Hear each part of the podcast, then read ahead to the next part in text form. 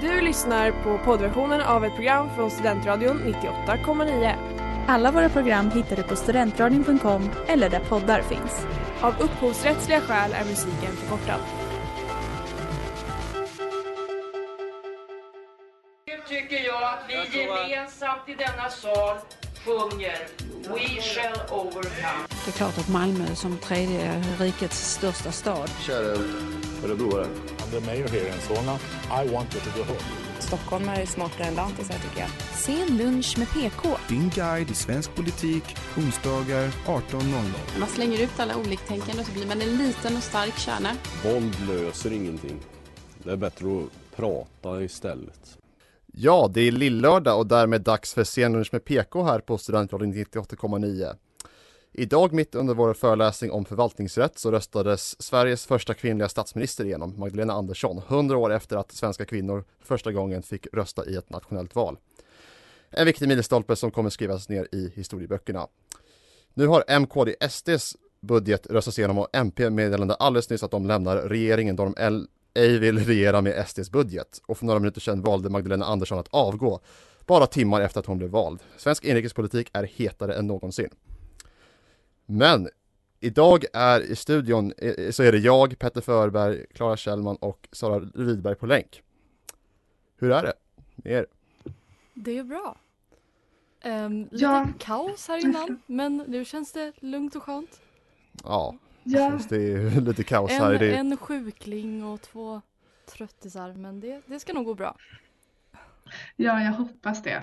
Men jag är verkligen sjuk. Jag känner att jag blir sjuk hela tiden. Så går utanför dörren och alla ja. Backar så springer och bara, åh, där är hon, där är hon. Och så liksom, uh, nej, fruktansvärt. Men ja. Jag pratade med min farmor om detta. Hon sa att men det kanske är lite så som när man, man skolar in barn på dagis.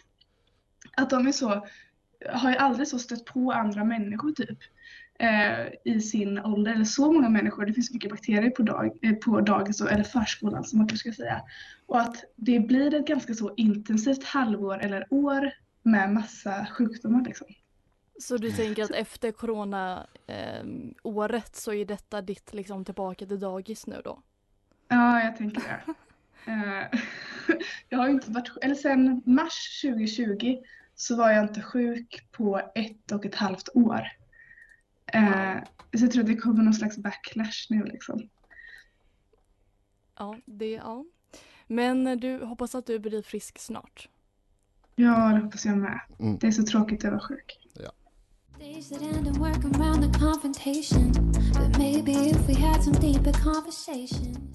Och det där var Hanging with Trees med T B Rex här på Studentradion nittioåtta komma nio. Och ni lyssnar på Senlunch med P K. Och i introt så glömde ju jag säga att dagens tema handlar ju just om mäns våld mot kvinnor, eftersom det just imorgon tjugofemte november är internationella dagen mot våld mot kvinnor. Och eh, Sara, ja du ska ju eh, prata om någonting angående det här antar jag. Jo men precis. Eh, så jag tänkte innan vi så djupdyker i olika perspektiv på just våld mot kvinnor eller våld i nära relationer så tänkte jag inleda kvällens program med att definiera vad vi syftar på när vi pratar om våld i nära relationer. Kort och koncist så är det våld som, ut, är det våld som utövas inom en nära relation. Och även om man kanske främst tänker på så parrelationer så inkluderas även relationer mellan barn, föräldrar och släktingar emellan. Våldet så sker oftast på offrets hemmaplan och ju längre relationen pågår desto mer våldsam tenderar den att bli. Våld i nära relationer kan vara både fysiskt, sexuellt och psykiskt. Och fysiskt våld, är kanske, man förstår nästan direkt vad det innebär. Det är ju slag, nypningar, knuffar och så vidare. Sexuellt våld handlar om att tvinga någon till sex eller ge sexuella kommentarer eller röra den andra på ett sexuellt sätt utan att den berörda vill. Psykologiskt våld kanske är så lite mer diffust för oss i allmänhet vad det betyder. Men det finns ganska tydliga så praktexempel på att taktiker som förövare brukar använda sig av som inkluderas under just kategorin psykiskt våld. Eh, vilka alla syftar till att få makt och kontroll över den andra parten. Eh, och det kan handla om att göra den andra parten ekonomiskt beroende, alltså ta pengar som den personen tjänar eller helt enkelt förbjuda den att jobba. Det handlar om hot.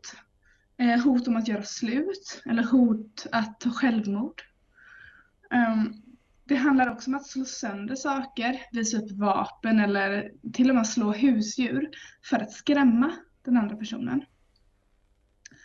Också att berätta, exempelvis berätta hur dålig ens partner är, vilket blir en form av känslomässig misshandel. Eh, isolering, bestämma om vem den får träffa, vad den får göra, vilka böcker man får läsa. Eh, lägga skulder, skulden på offret och förminska miss- misshandeln. Till exempelvis säga saker som jag hade inte slagit dig om inte du vore så dum. Ett annat verktyg är att hota eventuella barn om sådana finns. Att de kommer fara illa om inte personen i fråga gör som man säger. Eller det klassiska att man kommer ta barnen ifrån från personen. Så om man möter någon som beter sig på dessa vis, detta vis så ser det verkligen som tydliga varningssignaler. Men hur ser då dagens situation ut? Statistiken är begränsad. Av de som blev utsatta för, våld, för brott i en nära relation under tjugohundratolv, det är lite gamla siffror, men då uppgav i alla fall tre komma nio procent att de hade polisanmält händelsen eller någon av händelserna. Och tre, ja, nästan fyra procent, det är ju inte många eh, av de som blir utsatta. Så det är ganska tydligt att det finns stora mörkertal när det kommer till denna typ av statistik. Men av vad som har rapporterats in enligt B R O så anmäldes tolv tusen misshandelsfall under tjugosjutton i Sverige där gärningspersoner var närstående. Och under förra året konstaterades sjutton fall av dödligt våld där offer och förövare hade en parrelation. Så nu hoppas jag att vi har fått lite bättre koll på vad våld i nära relationer faktiskt innebär. Och vi fortsätter på temat alldeles strax.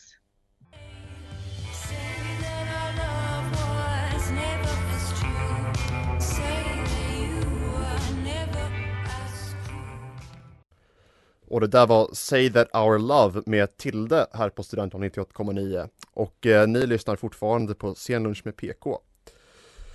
Och eh, ja, de senaste två åren så har det ju varit väldigt mycket som varit på paus under just coronapandemin. Men vad som däremot inte har varit på paus är ju just mäns våld mot kvinnor som vi diskuterar idag i avsnittet och specifikt i nära relationer. Istället för att vara på paus har detta tvärtom ökat i Sverige och i resten av världen. Enligt Jämställdhetsmyndigheten ökade anmälda misshandelsbrott mot kvinnor med fyra procent under första halvan av tjugotjugo jämfört med året innan. Enligt Socialstyrelsen har även orosanmälningarna om barn som får illa ökat med fem procent under pandemin i femtiosex undersökta kommuner och knappt två av tio anmälningar är relaterade till våld i nära relation, våld mot barn eller barn som bevittnat våld i nära relation. Det finns ingen internationell statistik ännu om mäns våld mot kvinnor ökat, men W H O rapporterade tidigt under pandemin att samtal till hjälplinjer ökat i Europa med sextio procent redan under april tjugotjugo. Men vad beror detta på egentligen? Jo, men enligt de flesta källor så handlar det just om att när rörelsefriheten begränsas måste kvinnor bo tillsammans med sina män och vara instängda under en lång tid. Aktiviteter går inte heller att hitta på direkt, så därför händer det såklart att par spenderar mer tid med varandra och kanske lättare irriterar sig på varandra och liknande, vilket då bidrar till att vissa män agerar med våld.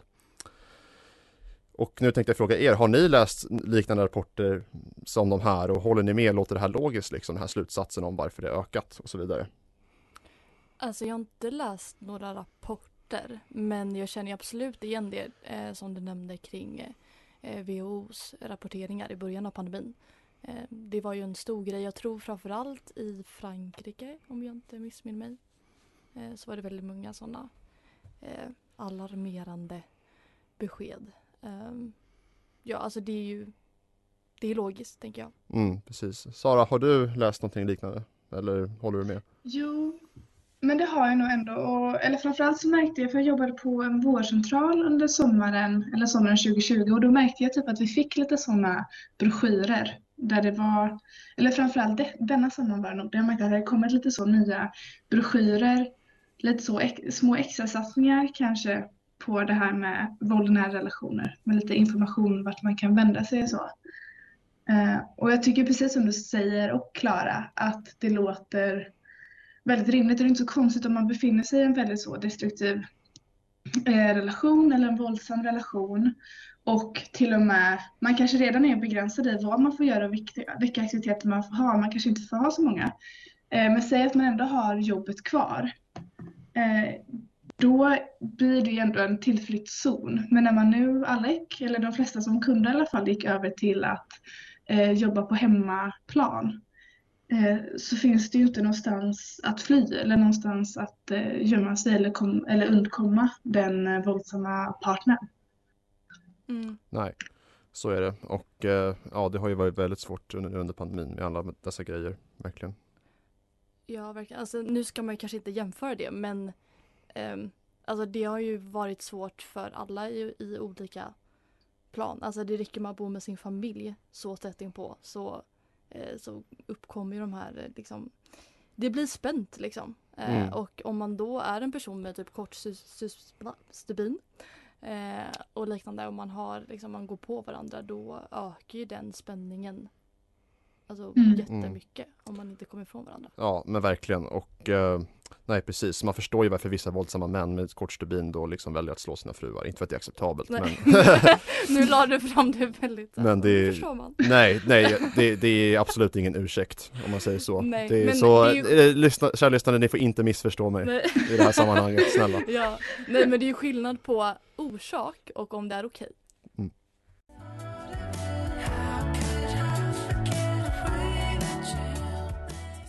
Och det där var Whitlund med Call in Red här på Studentradion nittioåtta komma nio. Och ni lyssnar på Scenlunch med P K. Och eh, ja, Klara, du ska prata lite om eh, mäns perspektiv. Står det här på planeringen. Vill ja. du förklara lite vad det, det är? Precis, nu kommer vi till det här roliga momentet när vi ska kasta Petter under bussen. Nej, eh, du behöver inte oroa dig. Eh, jo, men något som jag funderar mycket på i alla fall är liksom hur, hur går snacket mellan killar och män eh, när, man, liksom, när man pratar om de här frågorna. Eh, alltså som kvinna kan det ju vara oerhört triggande och känslosamt att läsa om våldtäkter eller lyssna på andras eh, berättelser eh, och sådär. Eh, senaste veckan här så florerade en eh, Instagram post, får man säga, eh, om den här unga tjejen som hade blivit brutalt gruppvåldtagen. Och ja, jag vet inte om ni har läst någonting om det, men eh, det är liksom, det tar, och ursäkta språket, men man känner sig så jävla hjälplös. Mm. eh, och alltså det, framförallt liksom, såklart så känner man ju för henne, eh, men man blir också så att det kunde lika gärna varit jag. Liksom, hittills kanske man har haft tur, men det kanske kommer senare. Eh, men hur tänker män liksom, när de här nyheterna kommer upp? Pratar man om det? Diskuterar man med grabbarna? Liksom? Eh, jag pratar, jag ska erkänna att jag pratar sällan om just det här med mina killkompisar. Eh, vad tror ni? Alltså, vad, eller vad, vad säger du, Peter? Alltså, om jag, jag, jag kan inte tala för alla män, men jag... Alltså jag tycker ju att det är vidrigt att läsa de här sakerna, såklart. Och jag är ju liksom, jag, jag lider ju verkligen med kvinnor som faktiskt alltså måste ha sina liv förstörda på det där sättet liksom. För de kommer ju leva med det där resten av livet förmodligen, mm. det där som du beskrev. Uh, men ska jag vara ärlig så det är ju oftast inte det riktigt man tar upp liksom med sina kompisar och sånt där. Det kan ju mm. vara väldigt känsligt, det kan ju vara därför. Men alltså jag, men alltså jag tror verkligen ingen, eller i alla fall väldigt få i alla fall, tycker jag att, att våldtäkt är någonting bra. Nej, precis. Och det är lite där jag liksom... För att de flesta säger ju så bara, nej, jag är absolut inte för det här, för att allt annat vore ju absurt liksom. Ja. Eh, men sen så stannar det lite där, tänker jag. Jo, det, eh. det kan man ju tycka liksom, som sagt. Alltså man kanske borde diskutera det mer än vad man gör egentligen som kille. På ett sätt. Ja, och hur, hur ska vi göra det? Så har du några tankar? Ja, det är svårt. Alltså jag tänker att det är på något sätt naturligt... Eller, nej, alltså, jag tänkte säga att det är svårt, för det kanske mer naturligt kommer in i samtalet hos kvinnor, som de flesta kvinnor som blir utsatta, och man så kan relatera till, eller inte relatera kanske, men att man ja, men, på något sätt blir del av den historien. Men samtidigt så känner jag att det är ju, blir ju killar också, och det är, ju, det är ju inte bara kvinnor som våldtas, killar blir också våldtagna, mm. men framförallt så är det ju väldigt många killar som våldtar, så de är också del av historien. Eh, men jag vet inte om det handlar om just det här att eh, alltså just, eller rent stereotypiskt kanske, eller generellt så kanske kvinnor pratar mer om känslor och känslosamma grejer än vad eh, killar gör. Jag vet inte om det är liksom där skon klämmer eller hur. Ja, du alltså, men... det, det är ju fullt möjligt att det är därför lite grann. Alltså för man, det är ju sällan jag pratar med mina killkompisar om känslor så, där, så länge jag inte står dem väldigt nära. Mm. Och eh, jag önskar att man kunde ändra på det ganska lätt, men det, det är svårt. Alltså, mm. Jag tycker man ska ju... Uh, inte för att man ska gå in på mycket, för mycket på andra detaljer nu, men, men uh, just män är ju faktiskt överrepresenterade när det kommer till självmord. Jag tror det här är en bidragande orsak, att man mm. liksom inte vågar prata om känslor med andra. Mm. Man håller mm. det liksom på lite så här, en ytlig och rolig nivå. Eller mm. så här. Uh, ja, ja. Alltså jag tänkte lite på detta innan idag. Um, ja, vi kan prata mer om det senare. Du kan aldrig låtsas vara.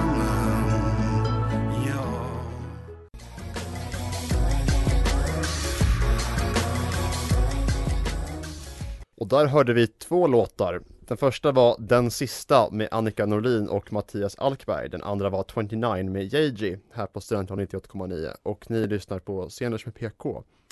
Och eh, Klara, du ska fortsätta lite på det du pratade om tidigare, eller hur? Eh, ja, eller jag tänkte att vi skulle gå in på en väldigt återkommande fråga eh, när man pratade om våld. Eh, och det är ju den här, varför lämnar hon inte honom? Eh, och själv är jag otroligt trött på den frågan, för att ja, först och främst, hade det varit lätt så hade vi inte haft de här problemen. Eh, och för det andra så tycker jag att det verkligen skulle belägga kvinnan. Eh, men för att bryta några fördomar, eller kanske snarare reda ut ignoransen som finns kring där, eh, så tänkte jag lyfta två vanligt förekommande orsaker till varför kvinnor väljer att stanna i, eller väljer, men stannar i dessa relationer. Eh, Sara, du var lite inne på det här tidigare. Um, men det första anledningen är ju oftast där att alltså mannen är ju inte ett svin så att säga från början. Relationen inleds liksom inte med misshandel och fula ord, utan det smyger sig på. Um, kanske är han utåt sett världens mest charmerande person som är omtyckt av allt och alla, um, men hemma börjar nedvärderande kommentarer och destruktivitet öka. Um, det här utvecklas liksom till en manipulativ process. Där kvinnan ena dagen blir höjd till skyarna eh, och ena andra dagen eh, så sänks hon och hon får höra hur värdelös hon är. Eh, och det är det som är så läskigt med det här, för att det är just de här bra stunderna eh, som kan bli som en drog. Eh, det är liksom hoppet om att jo men idag eller den här veckan nu, nu har du vänt. Eh, det har liksom varit bra nu ett tag så att det kommer inte komma tillbaka. Eh, och så håller man fast vid det eh, och får den här kicken. Eh, men tyvärr då så ofta så går den här loopen runt eh, och så börjar de. Um, och samtidigt som den här psykiska nedbrytningen självklart kan ge en känsla av att man, ja men jag är inte värd bättre. Eh, ja, och som Sara var inne på innan, att våldet, ja men det är mitt eget fel och jag får skylla mig själv och ja. Eh, plus de här verbala hoten eh, som vi var inne på. Eh, men en annan anledning som jag tror är väldigt vanlig att folk inte är medvetna om eh, är just den eh, ekonomiska biten. Det var i alla fall något som jag själv kom med i insikt med liksom först senare. Det ekonomiska förhållandet i relationer är ofta ojämna. Kvinnor tar oftast ut mer föräldraledighet, vilket påverkar inkomsten direkt och sparkapital. Men det påverkar också pensionen, vilket jag tycker är väldigt viktigt att lyfta. Dessutom står mycket av äganderätten på mannen, till exempel bilen, huset, gården, husdjuren. Det är inte bara svårt att bli helt utan dessa saker. Det är också en känslomässig anknytning till framförallt de gemensamma djuren. Det kan ju kännas som en bagatell i stunden, så här, vad spelar det ifrån att han äger bilen eller att han har kontroll över det där bankkontot eller sådär. Men i längden så kan det ju faktiskt sluta med att kvinnan inte äger någonting alls. Och för att återknyta till den här manipulationen, eller jag vet inte, det kanske egentligen bara är heteronormen, är det ju inte heller ovanligt att kvinnans karriär och intressen sätts åt sidan för att fokusera på mannen. Ja, alltså sammantaget, det hela är väldigt komplext. Men det är inte alltid dåligt och jag tror det är viktigt att komma ihåg det.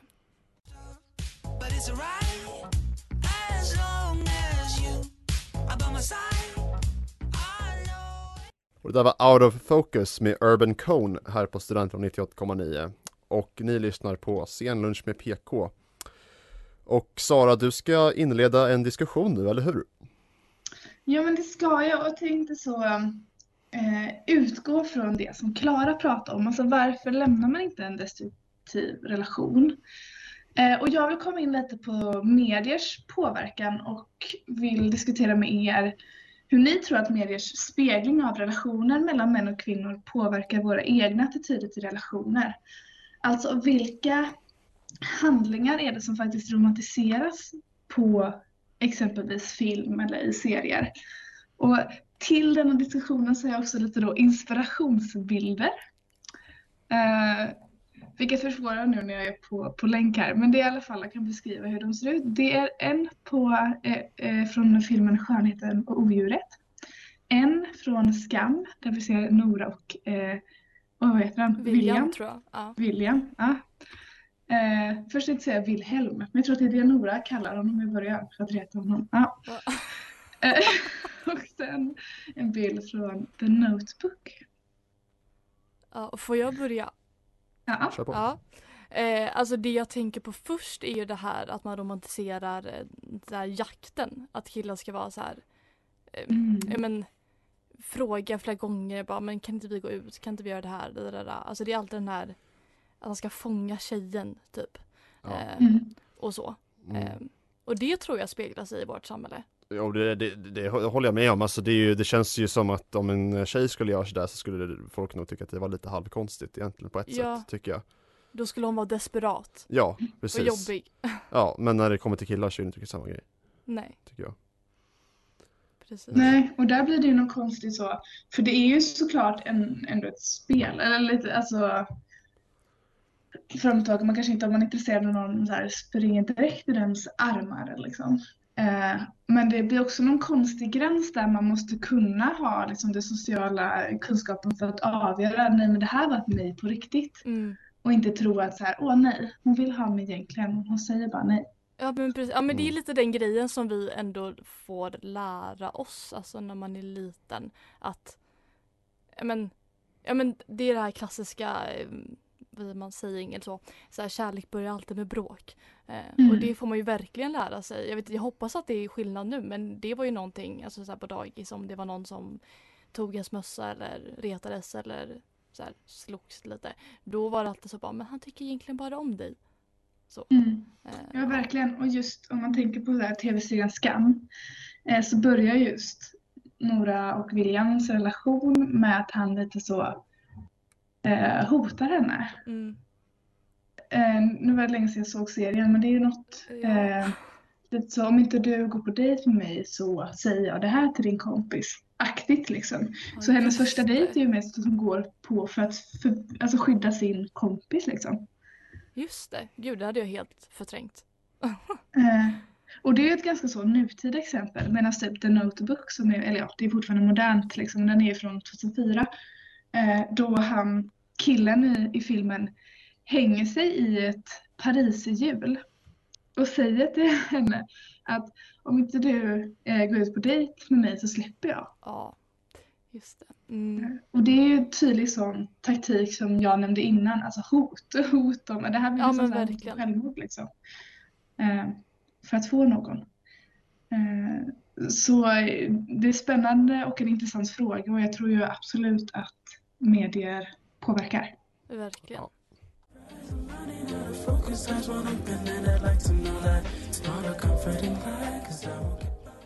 Och det där var Perfection Trust med Iken här på Studentradion nittioåtta komma nio. Och ni lyssnar fortfarande på Scenlunch med P K. Och eh, ja, jag ska använda min andra prata för att ta upp en diskussion om, som är väldigt avancerad men som ändå är viktig att ta upp. Och det är ju, vad tycker ni är de viktigaste åtgärderna som behövs tas för att minska eller stoppas män, mäns våld mot kvinnor? Vi skulle kunna diskutera det här i timmar, men är det någon som har någon spontan kommentar? Ja, alltså egentligen lite det vi pratade om innan när vi pratade om eh, liksom, mäns perspektiv på det hela.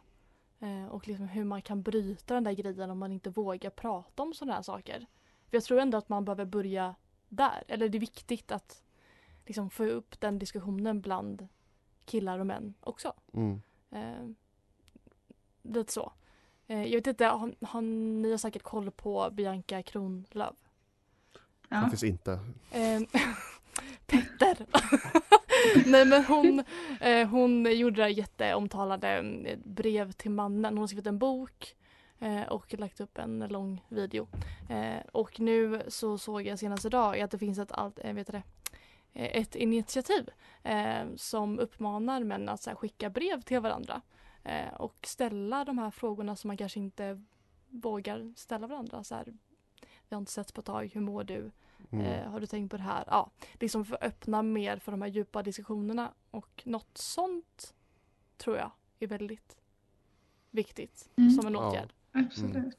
Mm. Jag tänker att det finns, det finns så många så psykologiska faktorer varför man inte lämnar som är liksom just, eller existerar just i det stängda rummet. Och där kan det vara svårt att liksom ta sig in eller så. Men det mänskliga psyket fungerar ju som det fungerar. Men det handlar väl om, som du sa Klara, att man dels att man jobbar förebyggande genom att lyfta samtalet, prata om det och kanske förändra samhällets attityd.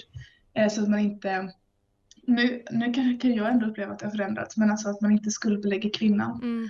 Eh, eftersom det kan försvåra att söka hjälp. Men också att man så stöttar upp och stärker de organisationerna och de forumen man kan vända sig till för att få hjälp att eh, lämna en mm. våldsam relation. Ja, ja, precis. Det är viktigt att få kvinnor att, att lämna en våldsam relation, men det är, problemet är ju just då mannen hon är ihop med. Det är ju mm. det som är mm. problemet. Men jag tycker framförallt att eh, om man nu ska, eh, de här männen som har misshandlat sina kvinnor och sånt där, de ska ju, ja, dels tycker jag att de, de, de ska ju straffas genom att till exempel fängslas och sånt där också, men de behöver ju absolut, absolut rehabiliteras också. Mm. Så det är ju, mm. sen, sen hur man liksom stoppar att, att vara våldsam i första början, det är ju en annan fråga, men, men när man väl har kommit dit så. Ja, precis, det är lite två ju olika så här infallsvinklar eller vad man ska säga. Ja, två. Ja. Precis. Mm. Ja. Ja, nej, men det är en väldigt svår fråga och vi skulle ju kunna diskutera här i timmar egentligen, men för det, är, det finns ju väldigt många som har försökt diskutera det här väldigt länge och politiska partier diskuterar ju hela tiden om hur man kan minska våldet i samhället och inte mm. minst mot kvinnor, så det är en väldigt intressant diskussion tycker jag ändå. Ja, men alltså framförallt så måste man väl, som du var inne på Sara, flytta fokus så att det inte handlar om, så att det inte blir så skuldbeläggande, utan att man pratar mer om vad är det faktiskt den här mannen gör. Istället för vad gör hon typ. Mm. Ja. Ja, absolut. Det är i alla fall en början.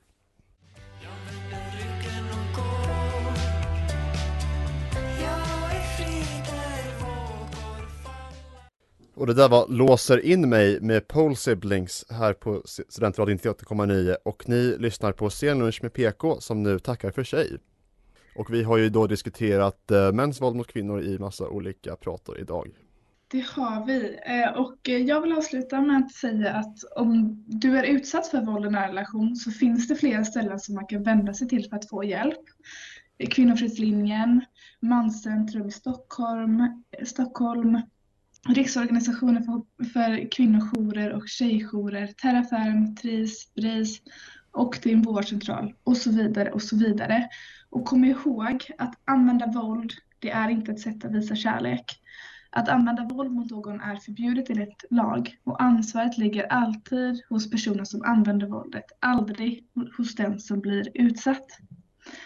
Det här har varit Senlunch med P K här på Studentradion nittioåtta komma nio. Och med i studien, studion så har det varit Petter, Klara och Sara. Stort tack för att du har lyssnat. Stort tack. Vi ses nästa vecka. Du har lyssnat på poddversion av ett program från Studentradion nittioåtta komma nio. Alla våra program hittar du på studentradion punkt com eller där poddar finns. Och kom ihåg, att lyssna fritt är stort, att lyssna rätt är större.